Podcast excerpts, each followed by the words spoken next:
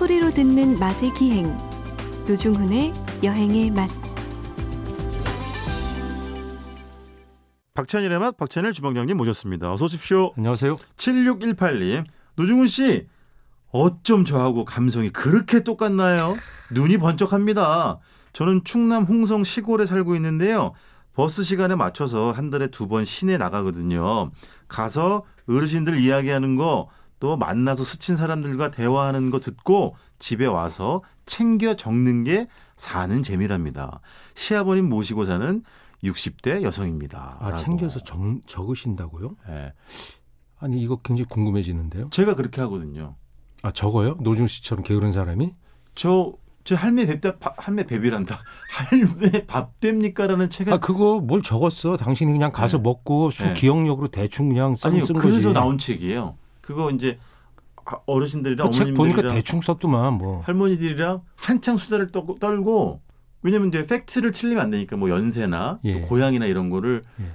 정말 노심초사하며 그 적지 않고 나중에 기억해서 적었죠. 그 가게를 나오자마자 휴대폰 이제 메모장 열어가지고 그리고 미친 저- 듯이 적었어요. 미친 듯이. 정말. 기억력이 좋으세요, 노중 씨가. 아 저는 그런 기억력은 진짜 남바완입니다. 어렸을 때 네. 무슨 수- 산수 경연대에 나와서 대상 받고 그러지 않았어요? 전 저도 나가서 대상을 받았는데 알고 봤더니 쓰잘데기 없는 이야기 때문에 우리 그 코너가 늘 시간이 모자라요. 3천 명이 참가를 했는데 아. 대상이 200명이야. 됐어요.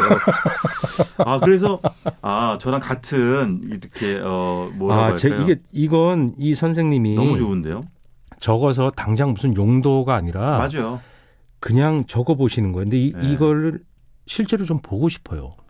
이게 이게 인류사 같은 건데 그러니까요. 생애사 이런 녹취 구술이잖아요. 왜냐면 제가 그거를 그 말씀 맞는 게요. 휴대폰 메모장 열어가지고 그때 음. 어머니들 하신 이야기를 막 보잖아요. 버스 안에서 표현이 기가 막히지 않아요? 너무 재밌어요. 그러니까 한 사람이 가면 도서관 하나가 없어진다는 말이 진짜. 그러니까 계실 때 얘기를 들어놔야 된다고 생각해요. 그 제가 그때 그 말씀 안 드렸어요? 부산 남구 용호동의 지읒 분식집에 갔는데 예. 진짜 연세가 엄청 많으신 할아, 할아버님이시죠. 어르신이 1976년도에 문을 연 분식집이에요. 음. 근데 그분이 저한테 얘기를 해줬어요. 내가 이거 하기 전에 옛날에 서울에서 냉면집에서 배달부터 일을 했는데 음. 주방장님이 늘 저한테 가르쳐 주셨던 손에다가 왜 목판. 15개 예. 목판에다가 15개 냉면을 예, 자기가 배달통이 나오기 전이에요. 직접 해봤다는 거야. 그렇죠. 나 그걸 들으면서 온몸에 소름이 쫙 끼치면서 네. 그게 저희한테는 박물관 이야기잖아요. 되게 예. 중요한 사료잖아요. 우리 개화기 때 설렁탕 배달도 다 그렇게 그러니까. 그래서 그런 걸 제가 적고 다니는 거예요. 어, 그러니까는 이제 박찬일 주방장님 시대도 갔죠. 뭐 음식, 뭐 역사 이런 거에서 막 온갖 방송 박찬일을 할매 밥 찾는데 됩니까? 그 책 좋더라고요. 이제 노중훈이의 시대예요. 어디 지금 어쨌든 7618님 예. 예, 반갑습니다. 아 이거 한번 나중에 음. 한번 어떤 걸 적었는지 한번 보내주시면 저희들이 한번 어, 읽을. 수 있으면 좋겠습니다. 아 그거 보내주시면 저희가 읽어 읽을게요. 이제 낭독을 네. 좀 하고 싶은 그런 생각이겠습니다. 다음 문자 아 근데 보겠습니다. 제가 네. 어머니한테 음. 어머니 뭐 이런저런 얘기를 하다가 어머니 이제 팔순이시잖아요. 그렇죠. 거기다가 옛날 한 얘기들을 제가 좀 기록을 하고 싶다. 음. 그랬더니 어머니가 뭘 기록을 하냐? 내가 그럼 써볼게 이러셨어요. 어. 직접. 그, 어, 어렸을 때 기억날 때부터 세 살 네 살 때부터 어머 어머. 기억나는 걸 다 써보시라 그랬어요. 어머 어머. 어머. 쓰시겠다고 하셨어요. 아직 보진 못했는데 네네. 당신이 기억력이 좋으시거든요. 그래서 뭐 쓸 수 있다고 하셨고 어, 너무 중요하죠 그런 거. 이런저런 진짜. 얘기 한 중에 돌아가신 외할머니 얘기를 하는데 네. 무슨 고기 얘기를 하다 나온 거예요. 네네. 이 외할머니가 평생 닭을 안 드셨어요. 닭고기를. 아 그래요? 예. 어. 왜 그런가 이유가 있는데 시집을 봐서 너무 가난해서 네. 원래 친정은 부자였어요. 어. 고기를 닭고기 같은 건 아쉽지 않게 드시고 자랐던 거죠. 아. 시집 왔는데 닭고기를 못 먹는 거예요. 근데 어머 어머. 너무 배가 고프고 그랬는데 부엌에서 밥을 하는데 물- 불 떼서 했을 거 아니에요. 네, 불쏘시개로. 그렇죠. 갑자기 마당에 있는 병아리 한 마리를 딱 보는데 갑자기 할머니가 이게 이성을 잃으신 거죠. 그래서 병아리를 그 불 속에 밀어 넣었대요. 어머. 드시려고. 어머. 어, 그러니까 기아 상태의 예, 수준의 예. 그런 거면 가능한 얘기인 아, 거예요. 그렇죠. 옛날에 며느리란 직업이 네. 얼마나 가혹했는가를 우리가 알 수 있죠. 신분적으로. 그래서 거기다 넣었는데 누가 볼까봐 털만 대충 끄슬린 걸 생살을 뜯어서 드시다가 거기서 충격을 받은 거예요. 거의 생살이지 뭐 그게 익을 내면 오래 그죠. 걸리잖아요. 그 다음부터 닭을 못 드셨대요. 평생. 아 그 얘기를 듣는데 어, 이건 정말 충격적이고 뭐 약간 화도 나고. 예. 아 진짜 그 장면이 콕 박혀 음, 계시게 그런 있겠네요. 것들은 어른들의 생애사 아니면 들을 수 없는 얘기죠. 이걸 누가 창작 진짜로 이 창작할 수 있는 그런 네. 상황이 아닌 거죠. 저는 주방장님 맨날 말씀드리지 않습니까? 장사 미사의 역사가 음. 정말 가장 중요한 사초입니다. 저에게는. 예, 2048님 네. 보내주신 거예요. 얼마 전에 종편에서 작가님이 소개해준 공주 무궁화회관을 갔었어요. 대단한 반찬가지 수와 맛에 놀랐습니다. 감사합니다. 오늘도 한강을 걸으며 여행의 맛을 듣네요. 새벽인데도 덥습니다. 얼마 전에 종편에서 예, 야 그래요. 종편 나가세요? 저 종편 한번 한 번 나왔습니다. 야, 한번 나갔고 진짜요? 반응이 좋아서 예. 한번 더 부릅디다. 아 예. 예, 제가 뭐좀 그러- 잘합니까? 그러세요. 예. 예. 나가시고. 뭐, 뭐 방송 프로그램 이름도 알려드려요? 아 나가세요. 뭐. 저- 아니 그래서 예. 아 저는 무궁화회관이 공주에 진- 있어요. 저도 옛날 중국집 한번 취재하지 않았어요, 저랑. 아 여기는 그러니까 전골집. 대한민국에서 제일 짧은 그 영업 시간을 가진 중국집. 아, 점심 시간 2시간만 하는. 아그 집은 어. 바뀌었어요 내용이. 아, 그래요. 내용이 바뀌었어요. 이 집은 뭐가 맛있는데요? 그, 가- 그 상호를 딴 전골. 아. 전골을 파는 거의 단일 메뉴 식당인데 아. 전골도 훌륭하지만 어머니 반찬이 너무 훌륭하고 심지어 그걸 하신다니까 반찬 중에 하나가 늘 나오는 건 아닐 수도 있는데요 보풀이에요 보풀 경상도 그거 종갓댁에서 두들겨가지고 일으키는. 그거 어. 그거 보풀 내가지고 뭉쳐 가지고 그건 미각의 극치를 추구하는 사치스러운 음식인데 며느리도 괴롭히려고 만든 거예요. 아 그러니까 근데 그걸 하신다니까 어머니가 반찬 중에 하나로 네. 이거 대단한 집이죠 이. 그러면 이 집도 어머니가 그러면 언젠가 손을 놓으면 네. 유지될 가능성이 없죠 적은 집이겠네요. 없죠, 없죠. 아. 심지어 여기는 이 공간은 예전에 목욕탕이었었어요 아이고. 예. 그리고 그 아버지가 저랑 같아요. 장현노 씨들하고 이야기를 나눠보니까 음. 저한테 너무 애정을 많이 주셔가지고 아. 음식도 많이 주시고 저한테 심지어 어휴 우리 저 종친이니까 네. 내 차로 공주역까지 내가 받아줄게. 물론 제가 정중하게 사양하긴 했습니다만 예, 예, 예. 뭐 그런 에피소드가 있었어요. 아, 그런 거 재밌죠. 그게 네. 한국의 정인데. 아, 그러니까요. 아, 이게 속상하다. 이 어머니 잘 이렇게 하는 건 또 속상해요. 그러니까 그런 그죠? 미래를 생각해 보면 네. 우리는 이제 뭘 먹고 살지 막 그런 생각이 좀 들 때가 있어요. 여기 한번 가봐야 되겠다. 예. 근데 노중훈 씨가 방송에 소개하는 집은 저는 시청자나 청취자분들에게 말씀을 드리면 반만 믿고 반은 믿지 마세요. 왜냐하면. 굉장히 감성적이어서 예. 이 다섯 개쯤 되는 걸 당신의 감정이 굉장히 오케이가 되면 북 받쳐서. 어, 북받치면 열 개로 묘사를 해요. 그럼요. 네. 당연하죠. 그러니까 그걸 그러니까 그런 감정이 동의가 되면은 네. 여러 청취자분들이 가셔서도 열 개를 느낄 수 있지만 그럼요. 동의가 안 되면 다섯 개밖에 안 될 수도 있다는 거죠. 저는 그래서 그러니까 쉽게 제, 얘기해서 뻥이 많이 섞여 있다. 제 SNS에 절대 맛있다 이런 이- 단어 저는 아예 안 써요. 음. 제 입에 맞았습니다. 이렇게 써요. 그러니까 피해갈 구멍을. 마련해놓고 도주, 이- 도주를 마련한 아니, 후에 그리고 이 집은 허영만의 백 그거 나온 집이에요. 예. 예. 아니 뭐 그 백반기행에 아, 나오는 나쁘다는 집이 게 아니라 예. 그러니까 제가 예를 들면 처음으로 알려드리는 집이 아니라는 말씀. 아, 예, 예. 그렇습니다. 자 지난 주에 이어서 옛날 광고 속 음식 이야기 예. 뷔페 편을 이어나가도록 하겠습니다. 그 중식당에서도 음. 이제 뷔페를 하고 맞아요. 그리고 지금 최근의 얘기지만 예. 디저트 뷔페라는 것도 많이 생겼어요. 아 그러네. 어 맞네. 디저트 뷔페도 있구나. 맞아. 음. 제가 그래서 그 유럽에서 조금 살았잖아요. 네. 요리를 배우려고 그렇죠. 20몇 년 전에 가서 있었는데 예. 그 뷔페에는 어떤 의미가 있는가를 거기서 겪어봤더니 예. 우리랑 전혀 다른 거예요. 우리는 이제 이게 서양의 신문물이고 예. 새로운 음식 문화 그다음에 이게 최고급 별 다섯 개 호텔에서 시작해서 맞아. 무조건 뷔페는 고급이라는 인식을 갖고 있었던 거예요. 네네. 그러니까 뷔페 가서 대접했다, 뷔페 가서 뭘 사람 만났다 이러면. 돈 좀 있는 사람이고 뭐 그런 최고급 상황이 최고급이죠. 거였지. 예. 맞아. 근데 거기는 안 그런 거예요. 뷔페를 혼자 자기 자기가 갖다 먹는데 그게 왜 고급이냐는 거죠. 어. 서빙을 해야 고급이죠. 그렇지. 그러니까 코스별로 내주고 한마디로 미쉐린 아닌데. 이런 거 유명하잖아요. 미쉐린 네. 가이드 별 달린 뷔페집이 없어요. 그렇지. 어, 그리고 뷔페를 파는 식당이 대중 식당이에요. 어, 어, 어. 그러니까 관광객 식당이거나 동네 직원, 동네 아저씨들 사람들 가는 예. 밥집이 뷔페예요. 그러네. 예, 가면 되게 재밌는 게 다르네. 대도시죠 주로. 네. 대도시를 가면 거기서 맛, 맛집을 찾아서 갈 수도 있지만 예. 꽤 맛있지만 스트레스를 덜 받으러 가려는 게 뷔페를 찾는 거예요. 어떻게 그렇지. 찾냐면 뭐 그렇지. 요즘 인터넷 스마트폰에 찾을 수 네네. 있겠지만 동네 사람한테 물어봐요. 음. 여기 그 뷔페가 있냐고. 네네. 어, 있다고. 어느 어느 집이 뷔페라고. 그럼 보통 카페테리아 같은 데서 뷔페를 점심 때 하고 그 외에는 그냥 커피 팔고 이런 집들이 뷔페를 하는 거예요. 아 맞아. 그래서 맞아. 가면 더운 요리, 찬 요리 뭐 이렇게 있잖아요. 딱 가면 네. 이렇게 돼 있어요. 코스에 이렇게 한번 돌게 돼 있는데 근데 그렇게 종류가 아주 많진 않죠. 구내 식당이랑 비슷해요. 그래 맞아. 예. 맞아. 종류가 아주 많지가 종류가 않아. 뭐 기껏해야 10개. 맞아 맞아 맞아. 그래서 마음껏 먹을 수 있다고 써 있어요. 어떤 거는 어떤 거는 어떤 건 마음껏 못 먹어. 예를 들어서 소고기 더운 편채가 좀... 있거든요. 어, 그렇지 그런 소고기. 등심 같은 걸 구워 갖고 이렇게 편채 로스트 비프 썰어 놓은 거는 네, 마음껏 네. 못 먹고 네. 닭고기는 마음껏 먹을 수 있어요. 가격이 좀 예. 상대적으로 생선 헐하니까. 생선찜은 마음껏 맞아요. 못 먹고 예. 홍합찜은 마음껏 먹을 수 있어. 뭐 이런 식이에요. 아 그러니까. 그 디저트 디저트가 또 맛있고 거긴 그래서. 그런 집을 찾아갈 때도 있는데 예.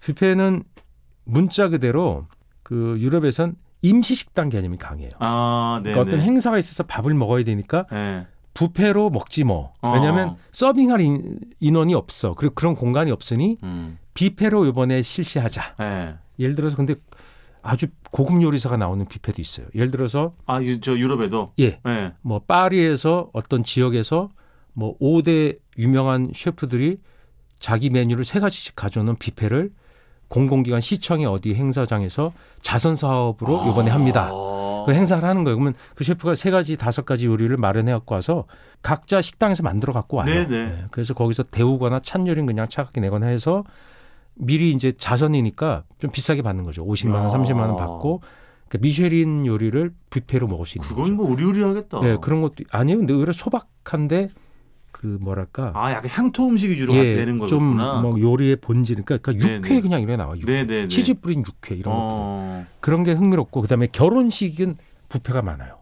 저 서양도 예. 유럽도. 예, 예. 예. 그러니까 그걸 아, 그렇지. 예, 결혼식장 장소에서 하거나 맞아요. 아니면 근처 식당에서 맞아. 임시로 하거나 그렇지. 거기 막 정원 있고 이러면 예. 뷔페 차려놓고 서빙하기 어려우니까 예. 각자 덜어 먹고 예. 뭐 이렇게 하는 게 재밌죠. 그래서 예. 호텔에서 아주 비싼 음식으로 뷔페가 있다 이런 개념은 사실 없죠. 우리가 외국에 취재 가보면 여행 가보면 맞아요. 비싼 혼- 호텔에서 묵어볼 때도 있었잖아요. 그럼요. 근데 거기가 뷔페 식당이 따로 있는 경우 봤어요? 있. 있으면 다 조식 뷔페지 조식 예, 뷔페. 조식 뷔페예요. 예, 또는 조식이지. 디너 뷔페라도 그냥 그게 관광객이 여러 명이 단체가 왔을 때 맞아요. 제공하는 식당이지 맞아요. 우리처럼 뷔페는 고급이야 이런 개념이 있지는. 않아요. 아 근데 진짜 저는 뭐 호텔 뷔페 다 좋은데 어디 동남아 뭐 리조트나 아니면 일본의 뭐 호텔이나 네. 조식 잘 나오는 조식 뷔페 잘 나오는 데들이 있어 유난히 음. 아 너무 맛있어 아침부터 세 그릇을 먹잖아 근데 아침에 그 음식 들어가요? 예 아침에 그 음식 들어. 아니 이제 아침이니까 주원님 공복이니까 더 잘 들어가지 무슨 소리 하는 하루 거예요 종일 저는 아침에 이제 먹고 아, 싶어요. 그러니까 분이네 지금도 생각나는 게 예 그러니까 뭐 유럽 같은 경우 아침에 그 네. 커피가 좋잖아요. 그럼 요즘은 한국 커피가 진짜 최고 수준이지만 예. 한국 커피가 별로 좋지 않았을 때 네네 거기서 카푸치노나 카페라떼 이런 거 딱 하나 한 잔 주고 난 에스프레소 그냥 빵에다가 아이 꼭 티를 내요.